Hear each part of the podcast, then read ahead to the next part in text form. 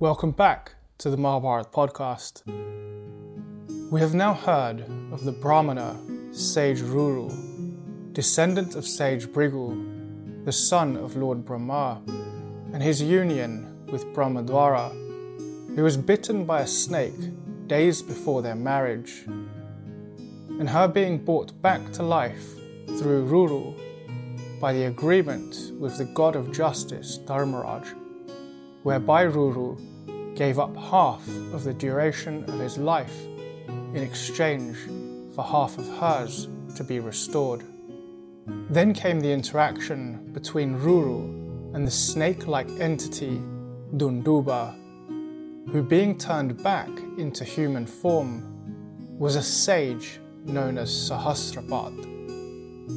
Sage Sahasrapad had previously been cursed to become a snake after what he intended to be a humorous interaction with his friend ended badly. Sage Sahasrapad, on seeing the aggression of Ruru towards snakes, encouraged him to learn the history of the persecution of the snake race by King Janamejaya and the redemption of the snakes through the sage Ashtika. Suta Goswami therefore began with the explanation of the birth of Ashtika, beginning with the history of the father of Ashtika, the sage Jaratkaru.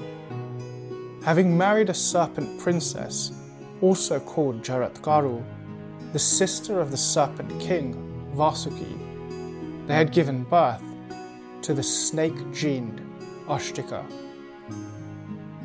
Shonaka Muni not being quite satisfied with the condensed version of the story of the birth of Ashtika, spoke. O Suta, relate once more in detail this history of the learned and virtuous Ashtika. Our curiosity for hearing this is great. O amiable one, thou speakest sweetly, with proper accent and emphasis, and we are well pleased with thy speech. Thou speakest even as thy father. Thy sire was ever ready to please us with his stories. Tell us now the story as thy father had related it.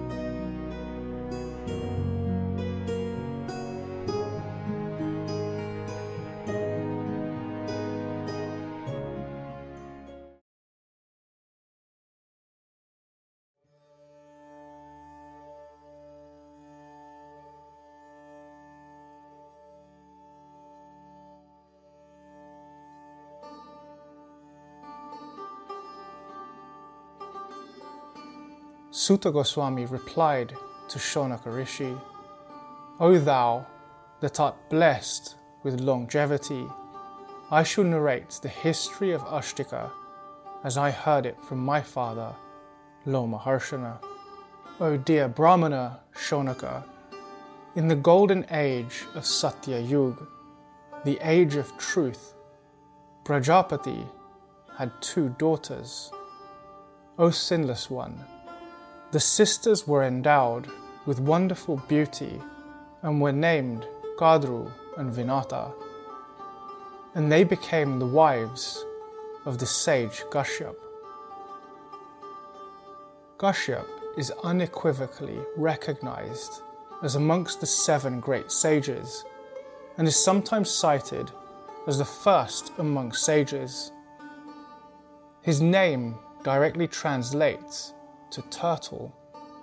In ancient texts of the Greeks, linked to some of the ventures of Alexander the Great, the land called Kashmir today was called Kasperia. And there are some who understand that this may have been derived from the word Kashyap, Mira, or the place of Kashyap. Kashyap Muni was known for many things, he was the grandson of Brahma and the son of the great sage Marichi, another one of the seven great sages. And so Marichi and Kashyap is the only father and son pair in the list of seven sages.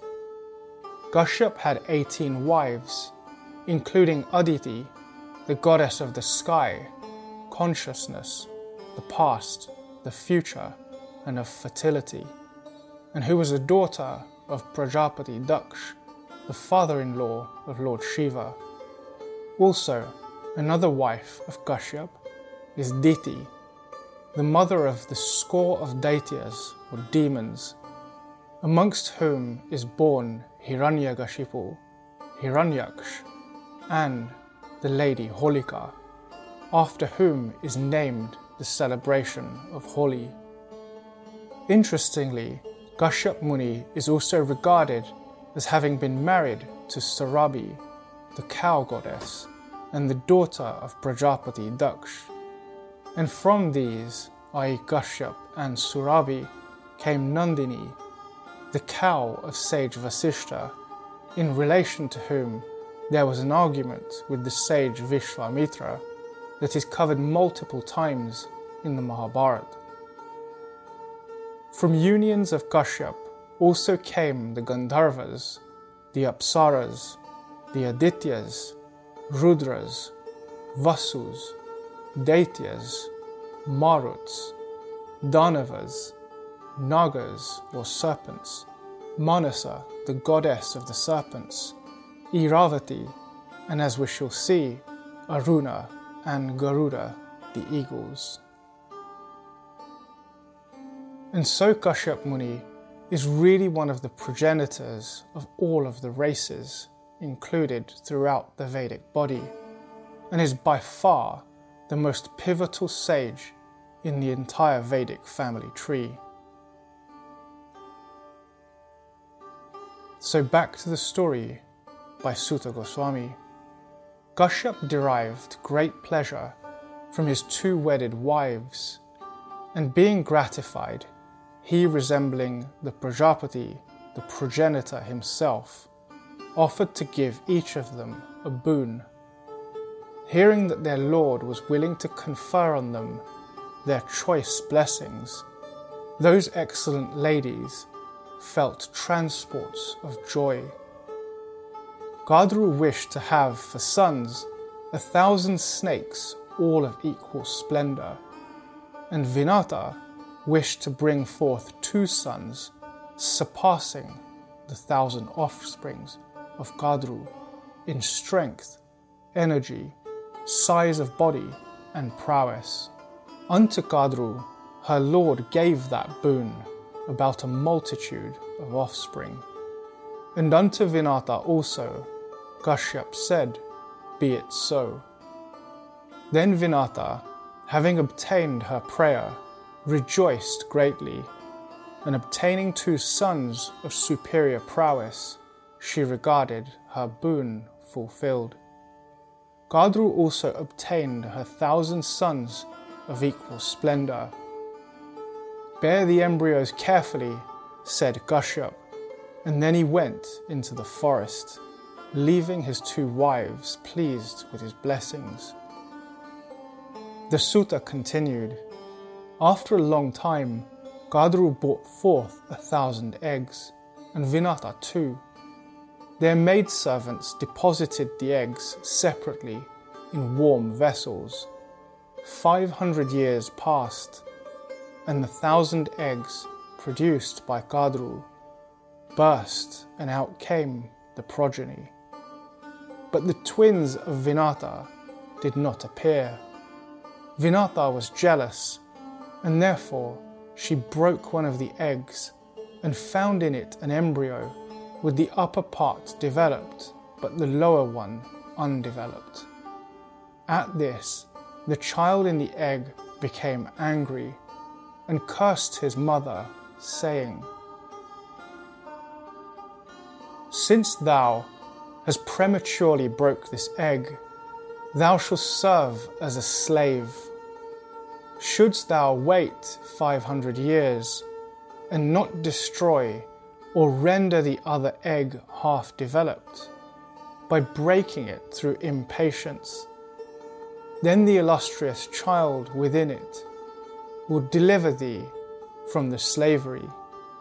And if thou would have the child strong, thou must tender care of the egg for all this time. Thus cursing his mother, the child rose to the sky. O Brahmana, even he is the charioteer of the sun god Surya, always seen in the hour of the morning. Then, at the expiration of the 500 years, bursting open the other egg, out came Garuda, the serpent eater. O tiger of the Bhrigu's race, immediately on seeing the light, that son of Vinata left his mother.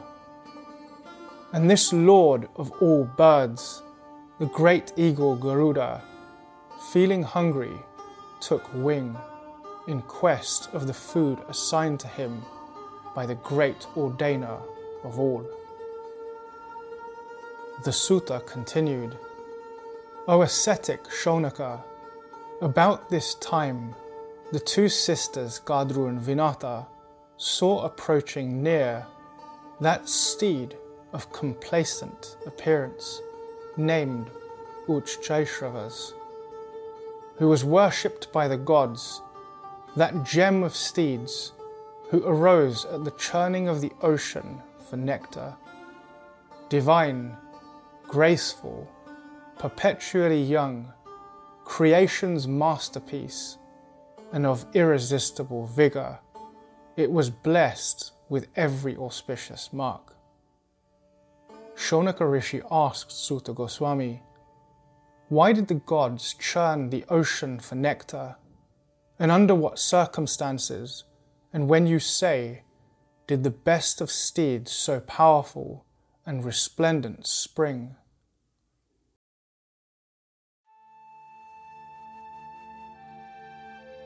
The Suta replied, There is a mountain named Meru, of blazing appearance, and looking like a heap of effulgence.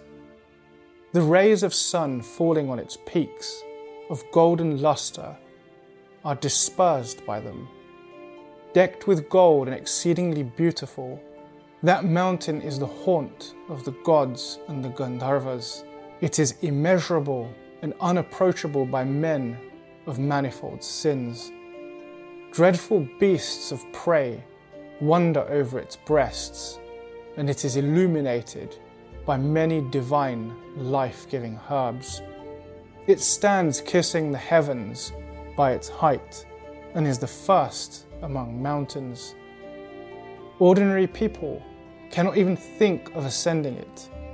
It is graced with trees and streams and resounds with the charming melody of winged choirs. Once upon a time, the celestial sat on its begemmed peak in conclave. They who had practiced penances and observed excellent vows for the nectar now seemed to be eager seekers after this nectar. Seeing the celestial assembly in anxious mood, Narayan said to Brahma, Do thou churn the ocean with the gods and the demons. By doing so, nectar will be obtained, as also all herbs and gems. O yea, gods, churn the ocean, ye will discover the nectar, the Amrita. The Suta continued There is a mountain called Mandara, adorned with cloud like peaks. It is the best of mountains and is covered all over with intertwining herbs. There, countless birds pour forth their melodies, and beasts of prey roam about. The gods, the damsels, and the kinnaras visit that place. Upwards it rises 11,000 yojanas and descends downwards as much. The gods wanted to tear it up and use it as a churning rod, but failed to do so same to Vishnu and Brahma, who were sitting together, and said unto them, Devise some efficient scheme. Consider, ye gods, how Mandara may be dislodged for our good. Suta continued, O son of Bhrigu, Shonaka Muni, Vishnu and Brahma assented to it, and the lotus eyed one, Vishnu, laid the hard task on the mighty Ananta, the prince of snakes. The powerful Ananta, directed thereto, both by Brahma and Narayan, tore up the mountain with the woods thereon, and with the denizens of those woods. And the gods came to the shore of the ocean with Ananta, and addressed the ocean saying, O ocean, we have come to churn thy waters for obtaining nectar. And the ocean replied, Be it so, as I shall not go without a share of it. I am able to bear the prodigious agitation of my waters set up by the mountain. The gods then went to the king of tortoises and said to him, O tortoise king, thou wilt have to hold the mountains on thy back. The tortoise king agreed, and Indra contrived to place the mountain on the tortoise's back. And the gods and the asuras, the demons, made of Mandara a churning staff and Vasuki the cord, and set about churning the deep for Amrit, the nectar. The Asuras held Vasuki by the hood, and the gods held him by the tail. And Ananta, the snake, who was on the side of the gods, at intervals raised the snake's hood and suddenly lowered it. And in consequence of this stretch, Vasuki received at the hands of the gods and the demons black vapors with flames issued from his mouth. These turned into clouds charged with lightning, poured showers that refreshed the tired gods, and flowers that also fell on all sides of the celestials, from the trees on the whirling Mandara, refreshed them all. Then out of the deep came a tremendous roar like unto the roar of the clouds at the universal dissolution. Diverse aquatic animals, being crushed with the great mountain, gave up the ghosts in the salt waters. And many denizens of the lower regions and the world of Varuna, the ocean, were killed. Large trees with birds on the whirling Mandara were torn up by the roots and fell into the waters. The mutual friction of those trees also produced fires that blazed up frequently. The mountain thus looked like a mass of dark clouds charged with lightning. The fire spread and consumed the lions, the elephants, and other creatures that were on the mountain. Then Indra extinguished the fire by pouring down heavy showers. After the churning, O Brahmana, had gone on for some time, gummy exudations of various trees and herbs, vested with the properties of nectar, mingled with the waters of the ocean, and the celestials attained to immortality by drinking of the water mixed with those gums and with the liquid extract of gold. By degrees, the milky water of the agitated deep turned into clarified butter by virtue of those gums and juices, but the nectar did not appear even then. The gods came before the boon granting Brahma seated on his seat, and said, Sire, we are spent. we have no strength left to churn any further. Nectar hath not yet arisen, and that now we have no resources save Narayan. On hearing them, Brahma said to Narayan, O Lord, condescend to grant the gods strength to churn the deep afresh. Then Narayan, agreeing to grant their various prayers, said, Yea, wise ones, I grant you sufficient strength. Go put the mountain in position again and churn the water. Re established thus in strength, the gods reconvened the churning, and after a while, the mild moon of a thousand rays emerged from the ocean. Thereafter sprung forth the goddess of fortune, Lakshmi, dressed in white.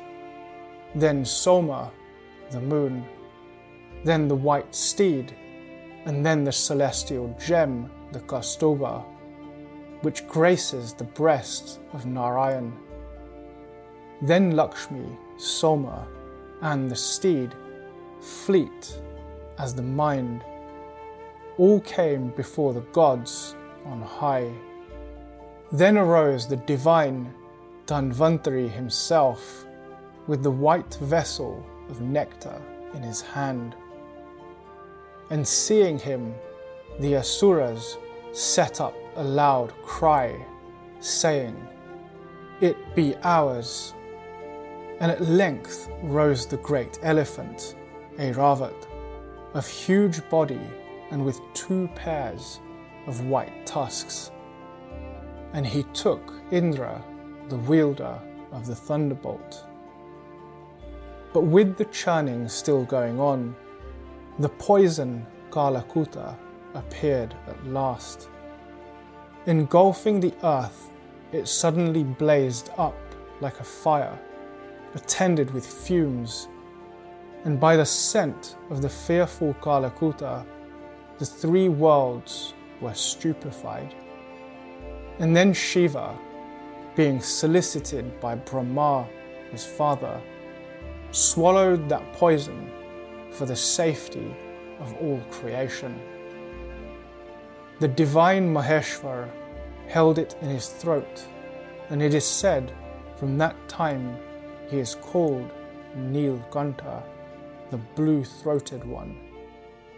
Seeing all these wondrous things, the demons, the Asuras, were filled with despair and got themselves prepared for entering into hostilities with the gods for the possession of the goddess of fortune Lakshmi and the nectar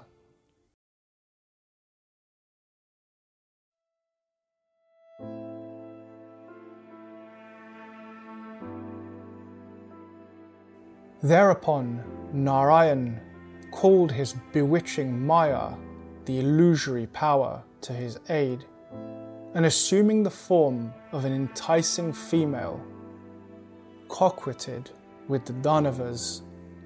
The Danavas and the Daityas, charmed with her exquisite beauty and grace, lost their reason and unanimously placed the Amrita in the hands of that fair damsel.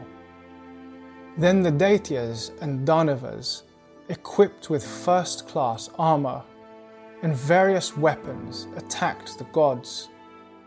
In the meantime, the valiant Lord Vishnu, in the form of an enchantress, accompanied by the sage Nara, deceived the mighty Danavas and took away the Amrit from their hands.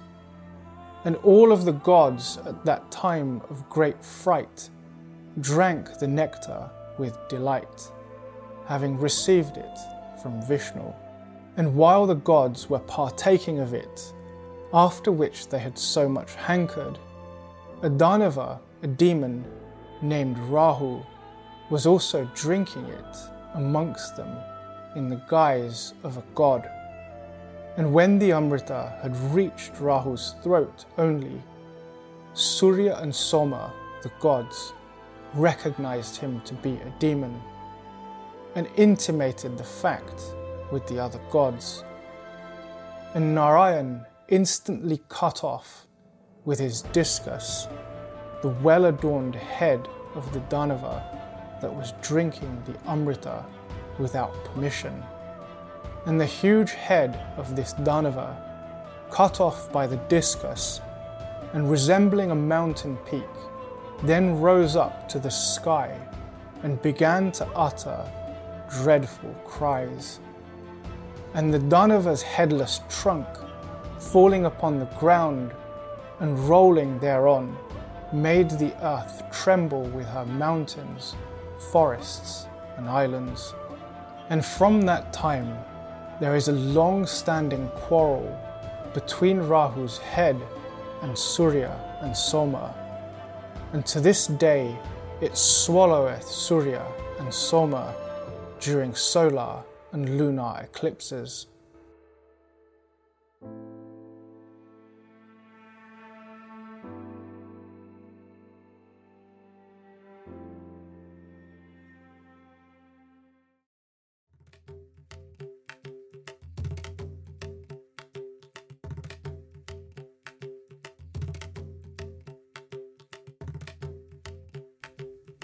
Then Narayan, quitting his enchanting female form and hurling many terrible weapons at the demons, made them tremble. And thus on the shores of the saltwater sea commenced the dreadful battle of the gods and the demons.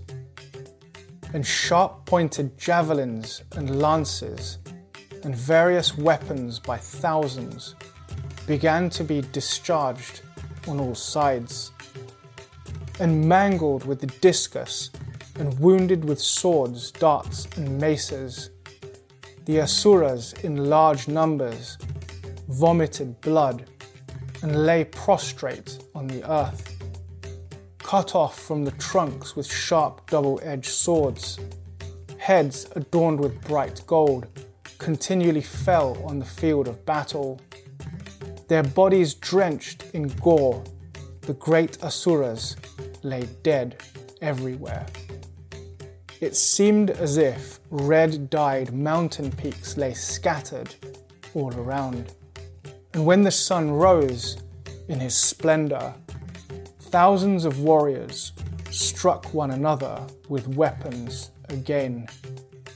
And cries of distress were heard everywhere the warriors fighting at a distance from one another brought one another down by sharp iron missiles, and those fighting at close quarters slew one another with blows of their fists.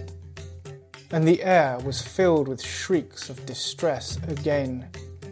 Everywhere were heard the alarming sounds of cutting, piercing, hurling down, and fast advancing.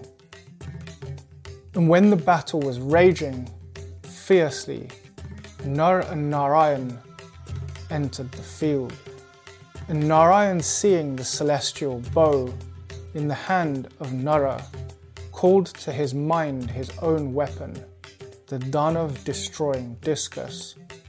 And lo, the discus, Sudarshan, destroyer of the enemies, like to Agni in effulgence, and dreadful in battle came from the sky as soon as it was thought of. And when it came, Narayan of fierce energy, possessing arms like the trunk of an elephant, hurled it with great force and of extraordinary lustre, effulgent as blazing fire, dreadful and capable of destroying hostile towns. And that discus, blazing like the fire that consumeth all things at the end of the age, hurled with force from the hands of Narayan, and falling constantly everywhere, destroyed the Daityas and the Danavas by thousands. Sometimes it blazed like fire and consumed them all.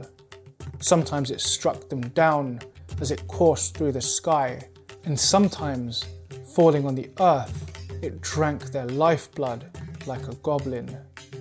On the other hand, the Danavas, white as the clouds from which the rain hath dropped, possessing great strength and with bold hearts, ascended the skies, and by hurling down thousands of mountains, continually harassed the gods. And those dreadful mountains, like masses of clouds, with their trees and flat tops, falling from the sky, collided with one another and produced a tremendous roar. And when thousands of warriors shouted without intermission in the field of battle, and mountains with the woods thereon being fallen around, the earth with her forests trembled. Then the divine Nara appeared at the scene of the dreadful conflict between the Asuras and the Ganas, the followers of Rudra, Shiva, and reducing to dust those rocks by means of his gold headed arrows, he covered the heavens with dust. Thus, discomfited by the gods, and seeing the furious discus scouring the fields of heaven like a blazing flame, the mighty Danavas entered the bowels of the earth, while others plunged into the sea of salt waters. And after having gained victory, the gods offered due respect to the mountain Mandara and placed him again on his own base. And the nectar bearing gods made the heavens resound with their shouts and went to their own abodes. And the gods, on returning to the heavens, rejoiced greatly, and Indra and the other deities made over to Narayan the vessel of nectar for careful keeping. Suta Goswami then said to Shonaka, Thus I have recited to you the whole story of how nectar, the Amrit, was churned out of the ocean, and the occasion on which the horse, Uchchaishravas, of great beauty and incomparable prowess, was obtained.